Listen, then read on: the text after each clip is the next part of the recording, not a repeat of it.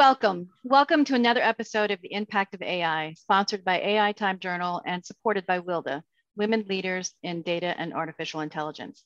Each week, we explore how AI and cognitive technologies impact us daily, both professionally and personally. For those of you whom I've not met yet, my name is Melissa Drew, and I will be your host for this week's podcast. Each week, we discuss how the impact of AI affects us both personally and professionally. And today we are fortunate enough to have somebody in the judicial branch of the Arizona Maricopa County. Michelle Donovan, she's a data integrity analytics administrator for the judicial branch of Arizona in Maricopa County. Now, she began her data driven career with the Arizona Supreme Court, which I'm sure we'll get into a lot later. But at Maricopa County, today she serves as the research manager, business analyst director, and now leads adult probation, juvenile probation, and superior court data analyst teams. Welcome. Thank you for having me, Melissa. Oh, this is going to be great because I don't think we often think about AI in our local court systems. So, one of the things before we dive into what you're doing today and how we think AI is going to impact us in the future, we always recognize, because I stalk everybody on LinkedIn now, is that nobody's journey is ever the same. And where you started your beginning of your career path is never where you tend to end up. And what was unique of note about your LinkedIn page is you started with a bachelor's in, in English and communications, um, a master's in communications, and then you went on to get a doctorate in philosophy in communications. Mm-hmm. I'm sure there's a story here that helps us understand how you start early in your career with the communications component and then now you're in the data component side. Absolutely. So i uh, started my master's program with a, a, thesis idea already. I knew exactly what i wanted to do my thesis topic on and got through my coursework. I talked to my advisor and I told him what I wanted to do. And he said, that is a dissertation topic. You will never get out of here if you, if you do that. So I thought, well, I guess I have to go get a doctorate then. And, um, and that doctorate program then led me to answering that burning question that I had. And it was in the space of, um, of child abuse and adult communication behaviors and how those formative experiences in childhood really impact uh, the, the behaviors that we have throughout our lives and, and our attitudes towards uh, certain behaviors as well. And so, um, about a semester into my my doctoral program, I realized that academia is not really where I wanted to stay. Um, it's you know we're all interested in doing a lot and in being very impactful in our communities. But I felt like with a dissertation topic like that, um, I could probably have more of an impact somewhere else. Mm-hmm. So when I graduated, I was really just looking for research jobs. And in retrospect, I probably should have been using different uh, terms, right? I should have been looking for business intelligence analyst, or maybe I could be looking for data science or something like that. It was getting started at that time. Um, it wasn't super prevalent, but it was out there. But I didn't know any better. There wasn't many, there wasn't much on my, uh, it, in my world to to guide me as far as what kinds of jobs to be looking for. So I looked for research, and that's where I found a position that was looking specifically at data and research around the dependent children in Arizona. Hmm. Those are the children that are um, in in the court's care um, and are often in foster care and so that's that's how I got my foot in the door with the Arizona Supreme Court was was uh, using the the data and analysis that I had learned throughout my my graduate programs and applying it in in that real world context, which is exactly what I was trying to to find something to do. In your current job at the Superior Court of Arizona in Maricopa County, you are the analytics director.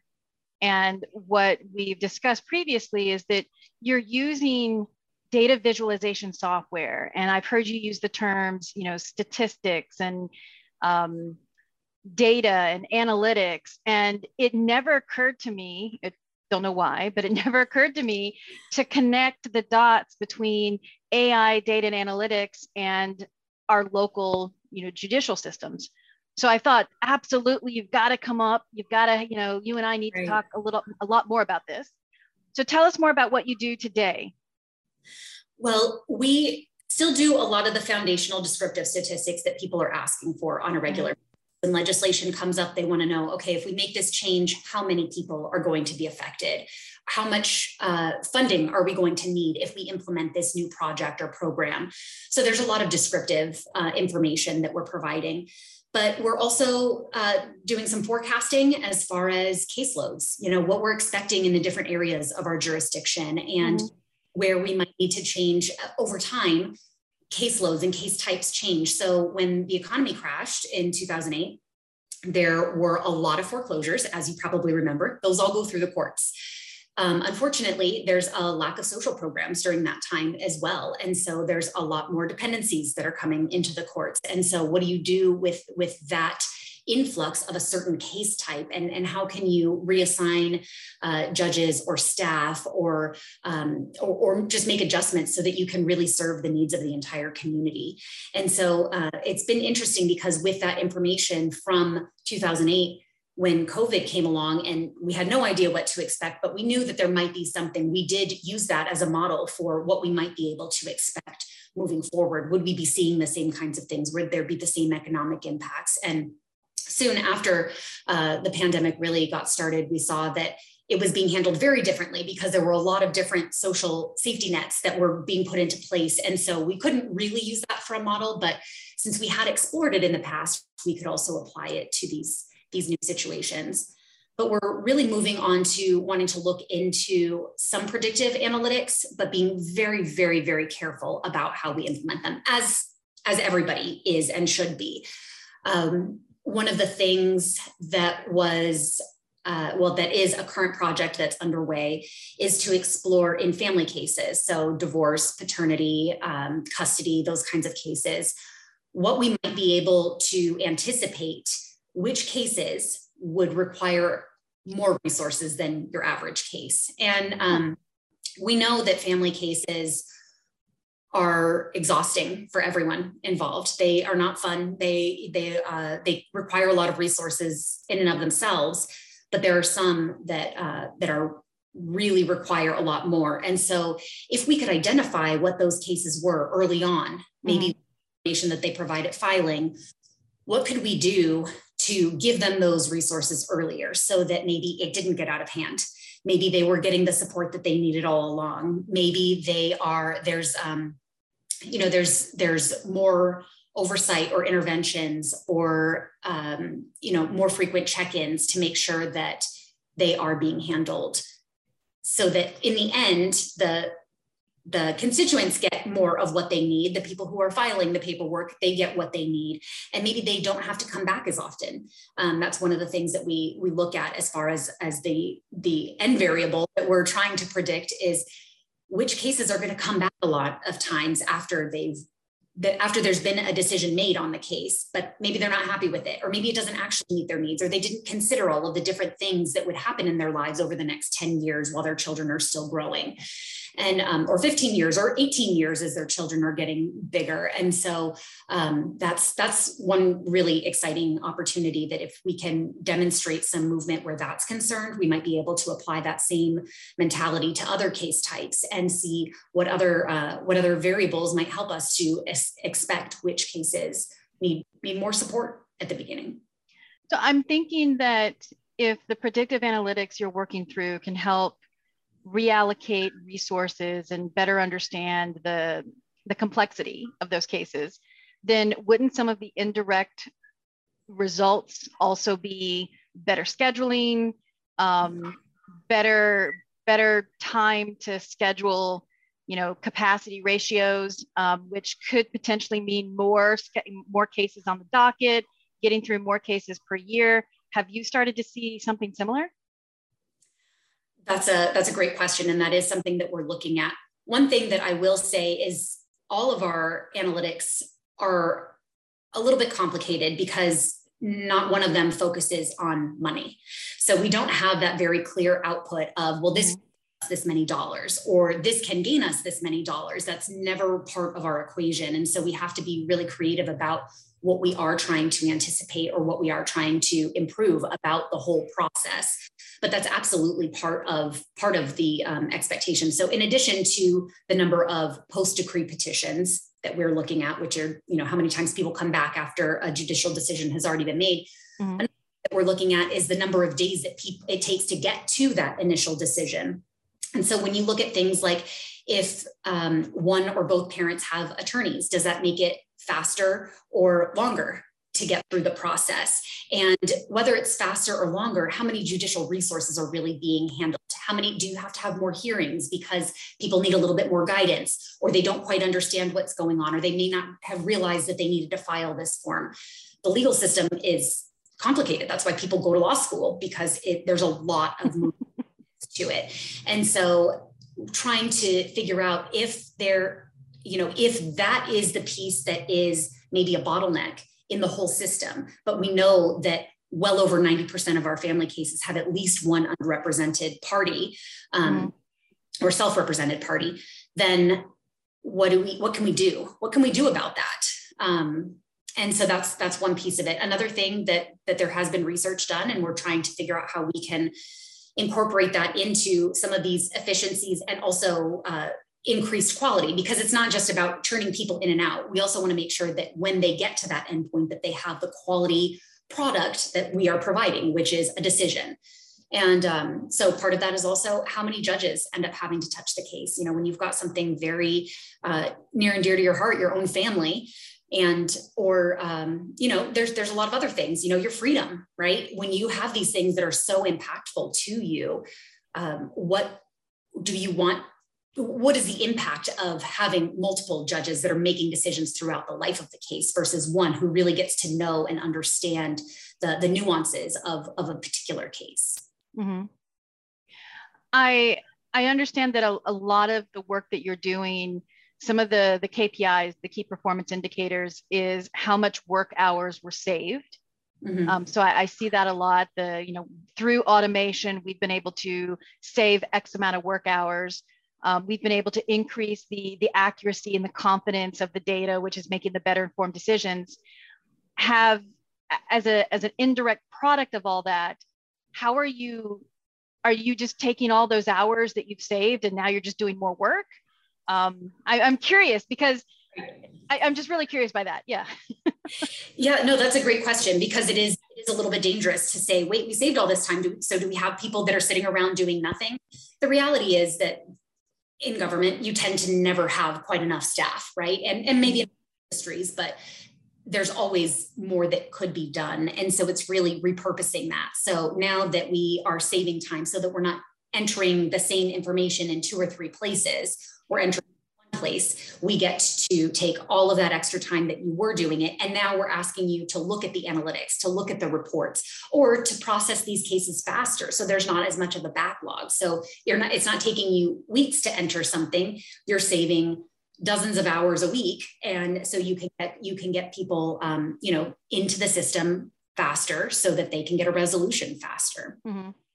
I think what was also rather unique and that really a lot of folks not understanding the breadth of where you know the analytics can can be used is there was references of you looking at uh, disparity analysis uh, mm-hmm. references um, um, some, oh uh, facilities it was anticipated space and facilities over the next five years like i wouldn't even thought about that with the court system because you mm-hmm. pretty much always to me are in the same same building you know right. Yeah. well and that's that's exactly the problem is that yes we have built buildings and it takes many many years to get the funding and the plans to build an extra building. But know that if you've got more and more people joining your community right have that many more filings and that many more cases that need to be heard, which means you need more judges and you need more staff. And so, if you anticipate that and you expect that you're always going to need more, we do need to plan at least five years ahead. Mm-hmm. What is the space? What will the space needs be? Because we can't wait until they're already there, or right. else even if we if the governor says okay fine we'll give you this many more judges and we're i'm going to appoint them and you've got this much you know more work we don't have a place to put them. And it's not just about finding an office right? You can't just say oh go be remote. You've got if you you have you have to be in a courtroom. It has to be outfitted outfitted with technology that will help you to share exhibits that will help you to um, make sure that interpreters have all of the the the equipment that they need mm-hmm. It can get an official record so that that can be recorded it can be transcribed it can be translated um, that there's there's a bailiff and there's security that's present and people have a right to be heard and to confront their accuser or confront their you know whatever or confront their um, the, the perpetrator. And so there's all of these expectations that are constitutionally demanded but yeah the the facility space so that is that is kind of an afterthought a lot of times but it was interesting one because I was able to think more spatially than I usually do in, in the projects that I'm doing and, and really explore uh, an entirely different way of, of um, forecasting and, and what the data needs look like. It sounds like all your data needs is really supporting the business case so that you can get these decisions made. Um, my, my, my guess is that because you didn't have some of these you know, cognitive technologies five years ago, um, is it safe for me to assume that you're able to build these business cases with a much stronger impact? And are you finding as a result, you're getting more action than maybe you were five years ago? That's a great question. So, we have made a concerted effort to iterate and mm-hmm. to that we're always you know making progress of some sort but we deal with the same things that it sounds like a lot of other organizations are dealing with too as far as data quality. So you have this amazing product and you want to share with people the insights that you've gleaned and maybe they don't trust the data. So then you have to go back and figure out why they don't trust the data and figure out how we up and how we can make those improvements. And so it's it's been um, it's been slower than i would like because i'm impatient and i would like to see all of these things implemented. But it has so um, it, Yes, absolutely. So the, the short answer to your question is yes, we are definitely seeing more use of the data and data driven decision making. We still have a long way to go. I'd really like a lot more reliance on the data and a lot more um, some of those more inferential statistics and questions being asked about is this effective not just tell me how many of these people graduated uh, drug court or how many people uh, completed their requirements for veterans court like those are important questions but what i want to know is I, I want to be able to do those analyses that say is this better than if they hadn't gone through that program? Is it more impactful? And even though the most important thing is how it affects our individual people's lives and who are on the other end of those decisions in the courtroom, uh, does it also help us, like you said earlier, to make sure that that they get what they need the first time around, and so we're not we're not relitigating something over yeah. and over. You know, you just recently um, you just recently centralized three teams to create a data integrity analytics department. Um, yes. Um, I'd love to hear more about that. It has, yes, this department is something that I've been thinking about and talking to leadership about for, for quite a while. Um, there's been two other teams. I was originally with the Superior Court team, and there's two other research teams, one in adult probation and one in juvenile probation. And occasionally we would have an opportunity to collaborate or work together.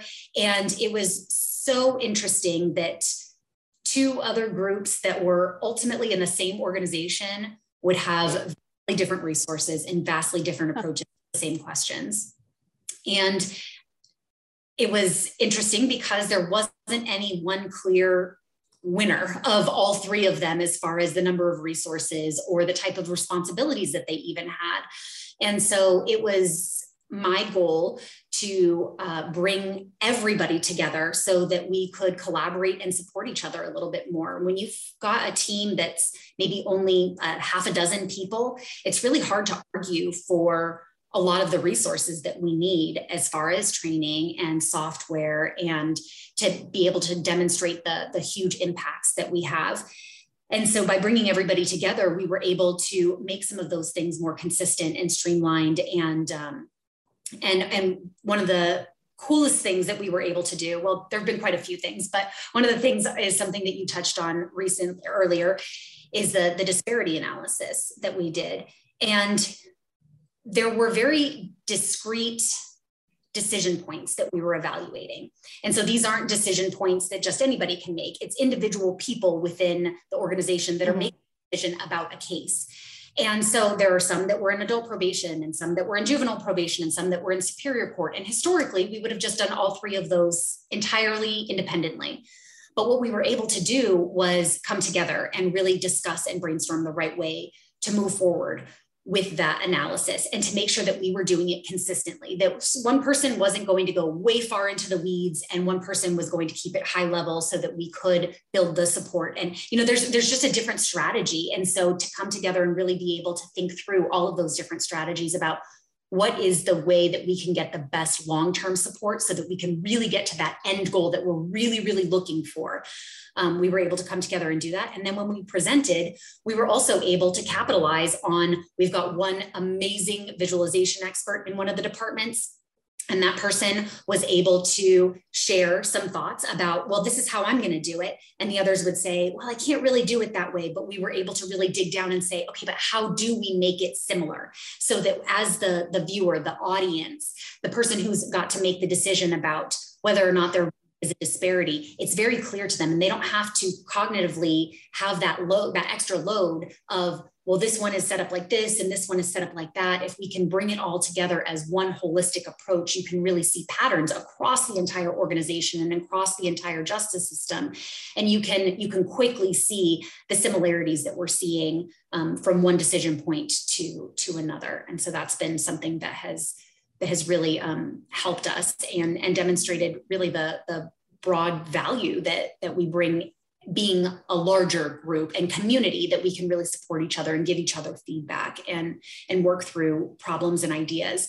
That even though it was there before we all existed before we just didn't take advantage of that because we didn't necessarily feel that we had the authority to make those decisions. Mm-hmm. but we are all together. We really can make those cohesive and and comprehensive uh, moves toward toward that larger goal. I mentioned the disparity analysis in combination with the internal department that you've developed for, for primarily a couple different reasons. So long time ago, I was asked to be a part of a diversity disparity for a state. Hmm. Um, mm. Hired an external, you know, consultant to come in and, and, and pull all that data together and do that kind of, you know, analysis. And what was interesting is you're building that internally. So could I make an assumption that because you're building this internally and you're having that expertise and the data sitting right there, and this is something that you're doing over and over again, you would have less need to go out and hire a consultant to come in and do that, right? Which is good. Yeah. Right. Right. Yeah. Absolutely. That is definitely capacity building is one of our biggest goals with bringing these three teams together is to say, we let's let's show you what's possible and when we work together we can mm-hmm. um, working individually and everything is very very one off right? There's there's a million little projects but if we come together we can we can really create this bigger project and, and this bigger output. One thing that it's actually enabling us to do is to attract more universities who want to help us with that research. And so by saying you know we've actually got data from all three departments that we can come together and we can show how they all work together it's um it's bringing a lot more interest to provide kind of free support for us. We're not mm-hmm. bringing consultants. They want access to this information and they want to be able to get to the bottom of it. And so we were able to set the standard and set the foundation and you know build the case within the organization that this is valuable and important and it's possible and it can be clean and and quality data will be used in every part of this and uh, and then say and we will keep our fingers on the pulse of that but maybe we could get some extra help that we don't have to uh, burden the taxpayers with you know an entire other team. Because ultimately what was what we saw was that that project alone could have an ongoing three to four person research team. And yeah. they never do anything else. And it would be so important and so valuable to everybody involved just to to keep it just to keep people aware of what's happening, even without actually doing anything about it, just to be able to continue to collect. And as policies change, as legislation changes, to make sure to, to adjust all of those models to make sure that they're taking all of those things into consideration. And so um, this way has helped us to, to garner even bigger and better partnerships as well. See, now I'm thinking I got my procurement hat on. You might do, uh, might want to consider a cost benefit analysis so that you could show how much money you're saving by not right. going externally. I'm just thinking of you. Yeah. I love it. No, I love it. I'm writing it down. um, I, you know, I know that when folks get together in conferences, you know, we have conferences for consultants, conferences for marketing, conferences for the government, conferences are what, you know, you and your, you know, when you talk to your groups in other counties and other states, are you finding that where you are is at the, the head of the curve compared to what maybe some of the uh, like you're forward thinking, you're more progressive? Because what I'm hearing so far is that that's where I'm placing you at the moment. I'm just curious how you compare yourself with your your peers. So I love that question. Maricopa County is the fourth largest judicial district in the country. So we are actually bigger than 26 states population wise. And so we are, yeah, we're pretty big in and of ourselves. So when we go to conferences, people know who Maricopa County is. That's we're not we're secret where there's a huge, you know, group of us most of the time when we when we go to these conferences.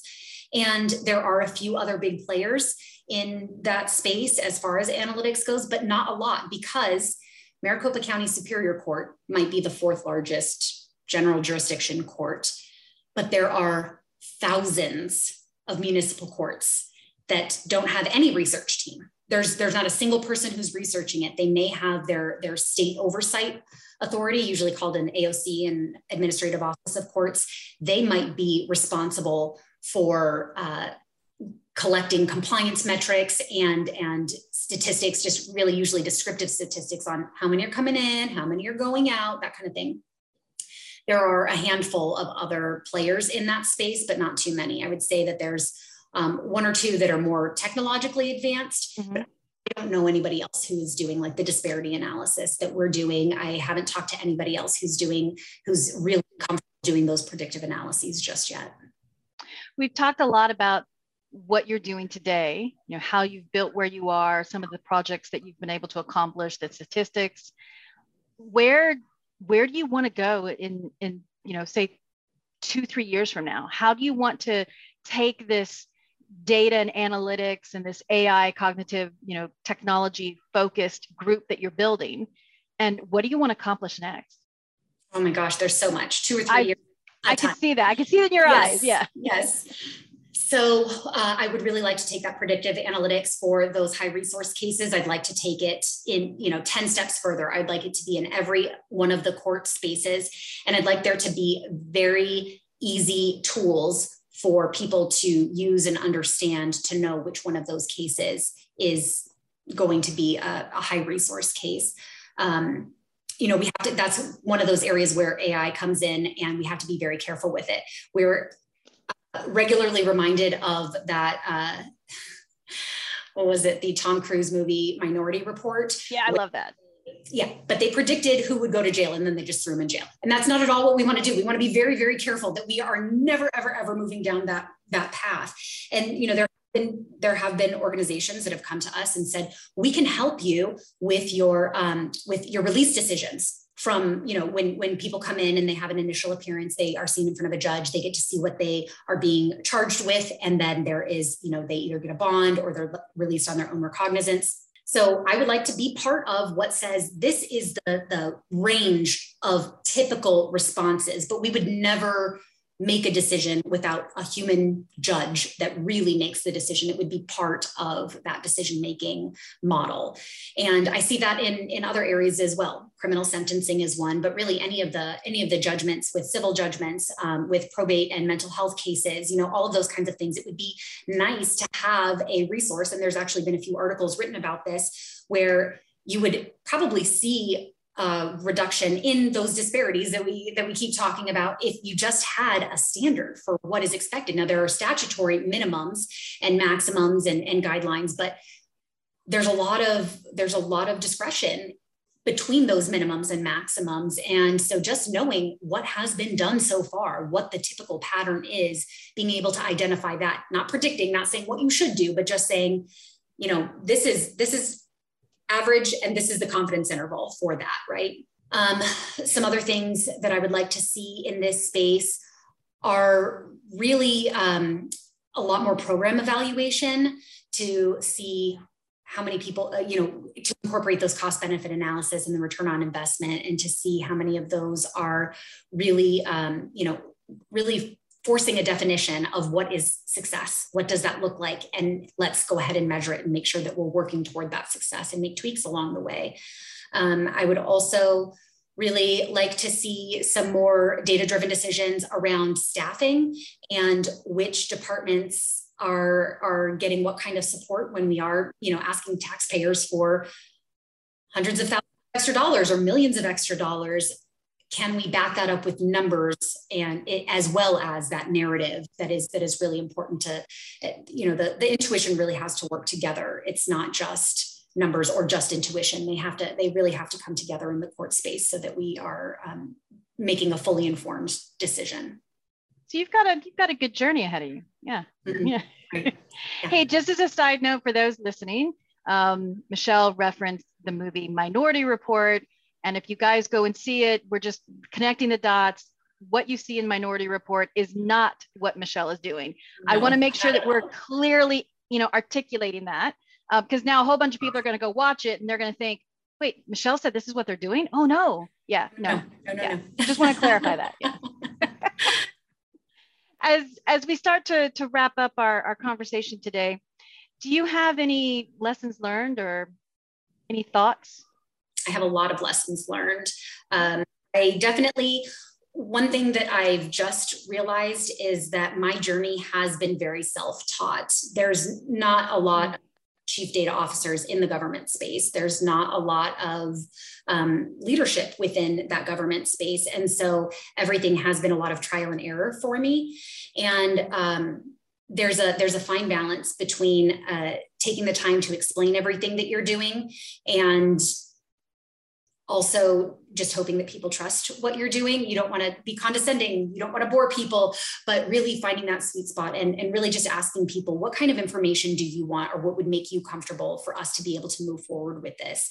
Being very clear um, about the analyses that we run as well, that our, our end user is aware of the question they are asking and what action they're going to take on that. I, I, um, I am often in a position of saying, we want you to be informed, but we're not here for entertainment per se, right? It's not just like, oh, that's interesting. And then I'm going to move on with my life. What action are you actually to take as a result of the analysis that we are doing? What, what will actually change because of this?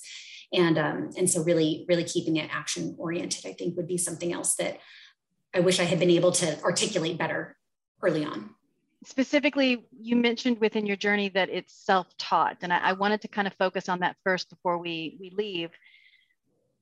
Early on in your career yeah there were some people you know doing data science type work but chief data officer wasn't there. A formalized role of data science really wasn't there. A lot of the things that you were doing with these groups were a bunch of people working together. I mean i, I think what i just want to clearly you know focus on that a little bit more because I think nowadays, um, I just read recently there is now a chief data officer certification program that's a year long at one of these uh, top, you know, top 20 schools.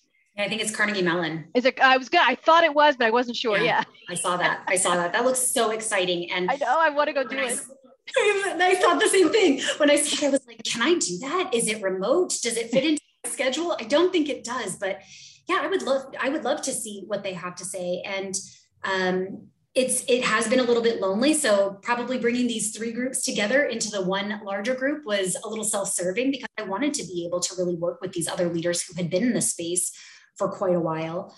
Um, and and I can definitely see it in the tenure that I've had that data is taking on a very different role than it ever would have before. And I'm happy to be part of, of moving that forward.